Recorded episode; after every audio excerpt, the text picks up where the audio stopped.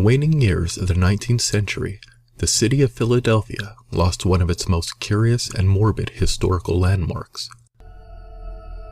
An obscure graveyard hidden in the center of an urban jungle, where the bones of forgotten Philadelphians slumbered for generations, until their remains were mysteriously and unceremoniously disinterred and disappeared without a trace. This strange cemetery had an equally strange history, and attached to the graveyard was a curious legend about the plot's namesake, Margaret Duncan. Margaret Duncan's burying ground, as it was known to generations of city dwellers who lived in the rough Scots Irish neighborhood known as Queen Village, was located off Bainbridge Street, just east of 4th Street. There was no formal entrance to this graveyard. In order to access the enclosure, visitors had to squeeze through a narrow passageway between the cheap tenement housing known at the time as Leicester Place. By the 1890s, Margaret Duncan's burying ground had become a neglected and wretched place. Dank and dark, the 20 or so decaying tombstones within the drab half acre enclosure were concealed from view behind the ivy covered brick walls of the surrounding buildings, which kept it hidden from the busy world. Only those who lived in the immediate vicinity knew about the place, and many of the few who knew about it had a difficult time accessing it. Behind one of the ramshackle homes, just three feet from the back door of 5 Leicester Place, rested a broken, sunken slab inscribed with two names. In memory of Isaac Duncan, who departed this life March 20th, 1770, aged 52 years, and Margaret Duncan, aged 79 years. Precious in the sight of the Lord is the death of his saints.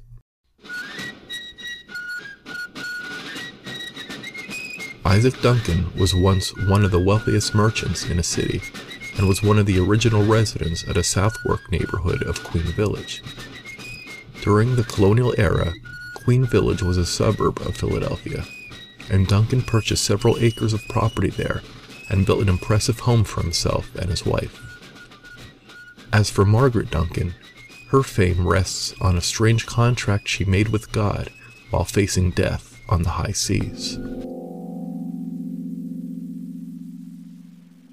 This strange event occurred many years before the Revolution, when her husband was the owner of a humble little grocery store on Water Street.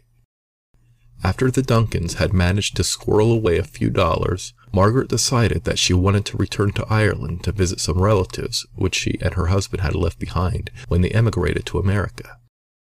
In the fall of 1760, she booked passage for Ireland aboard one of the slow sailing cargo vessels of the day, a ship piloted by an evil captain described as a man with ways as devious as the sea and a brow as black as a thundercloud.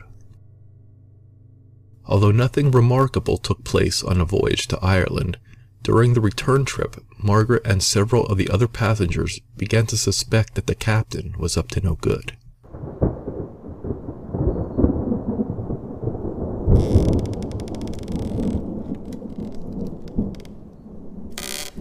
After several heavy storms had swept the ship's deck, a poor immigrant woman with a baby in her arms confronted the captain about his nautical ability.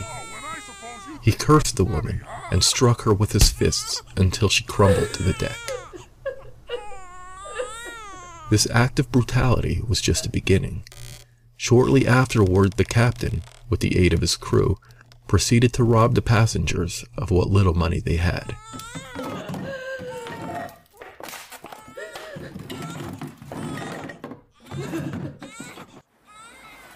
To make matters worse, the ship was several days behind schedule and provisions were running perilously low. During a third night of intense storms, the ship began to take on water until it seemed that all on board were doomed to a watery grave. The following morning, the passengers were horrified to discover that sometime during the night, the captain and the crew had piled into the vessel's lone lifeboat and abandoned the ship.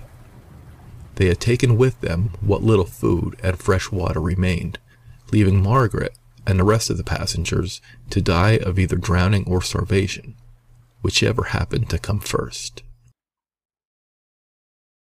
On the following day, which was a Thursday, a meeting was held on deck, in which it was decided that one of the passengers must sacrifice his or her own life in order to furnish food for the others.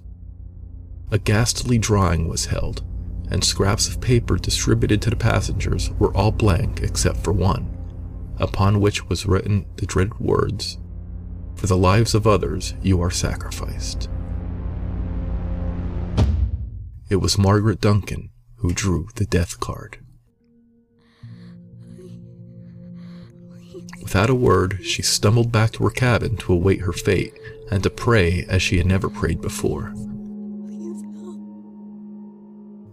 She pleaded with her Creator, promising that, if her life was spared, she would erect in Philadelphia a church and devote the rest of her life to serving others.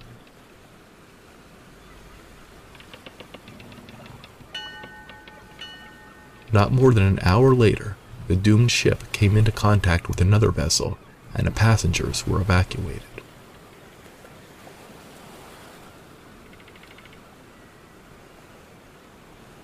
When Margaret arrived safely in Philadelphia, she told her miraculous story to all who would listen. Although she did not yet possess the funds needed to erect a new church, she devoted all of her energy to the Associate Reformed Church, where she was a member and her son in law, Reverend David Telfair, was the pastor. After Isaac's death in 1770, Margaret took over the grocery store on Water Street and turned her husband's already thriving business into an even greater success. It was said that every Thursday, the day of the week she had been rescued at sea, Margaret would lock herself in her room and spend the day in fasting and prayer.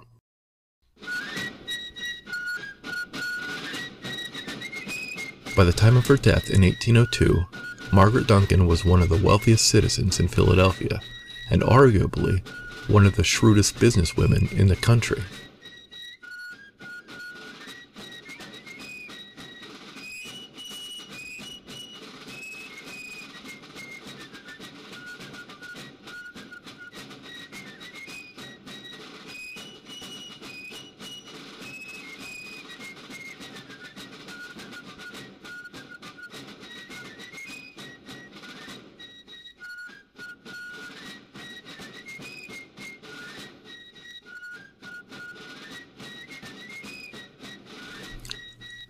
Margaret's church, which came to be known as the Scots Presbyterian Church, was completed and opened on November 26, 1815. Her grandson, Reverend John M. Duncan of Baltimore, preached the first sermon. The first regular pastor was Reverend Thomas McNinnis, who served from 1822 to 1824. After 1824, the church was known as the Ninth Presbyterian Church. Eventually, after the church fell into disuse, the congregation was merged with the Second United Presbyterian Church on Race Street. Unfortunately, Margaret had forgotten one very important thing when making out her will to set aside funds providing for the upkeep of the church's burial grounds. The church graveyard on Bainbridge Street which had formerly been a potter's field for the poor of Southwark prior to 1800, saw its last interment in 1850. Within a few years, the area, once the most affluent suburb of Philadelphia, would become one of the city's filthiest and most neglected slums.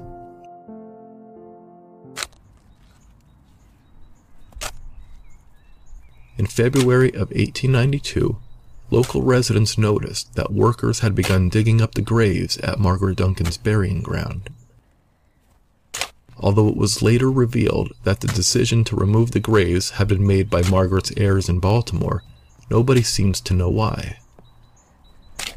And nobody seems to know where these remains were reburied, if they were ever reburied at all.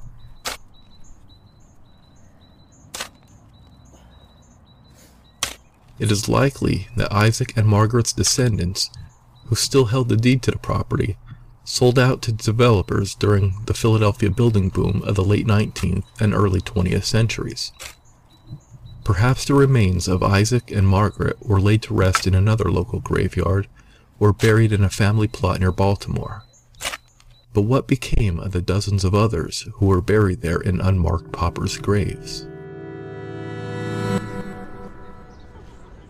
Today, the parcel of land where Margaret Duncan's burying ground once stood is home to an urban park known as Bainbridge Green. Just one block south of the Theater of the Living Arts, the site is a welcome oasis for pedestrians and tourists seeking a shady place to sit on a hot summer day.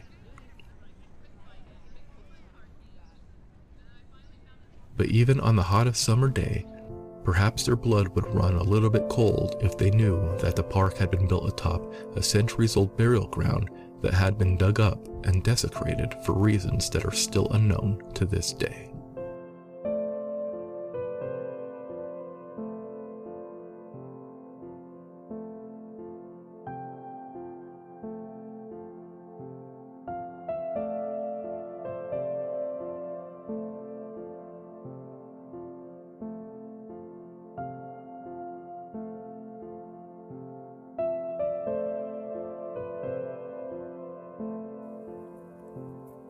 Pennsylvania oddities.